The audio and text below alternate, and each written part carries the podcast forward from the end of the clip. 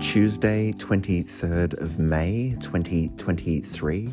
Cooked a beautiful, beautiful, beautiful pasta for breakfast. Fuck me dead.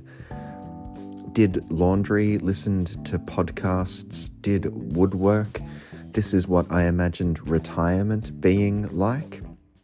Walk and dinner with redacted, fresh linens, cozy.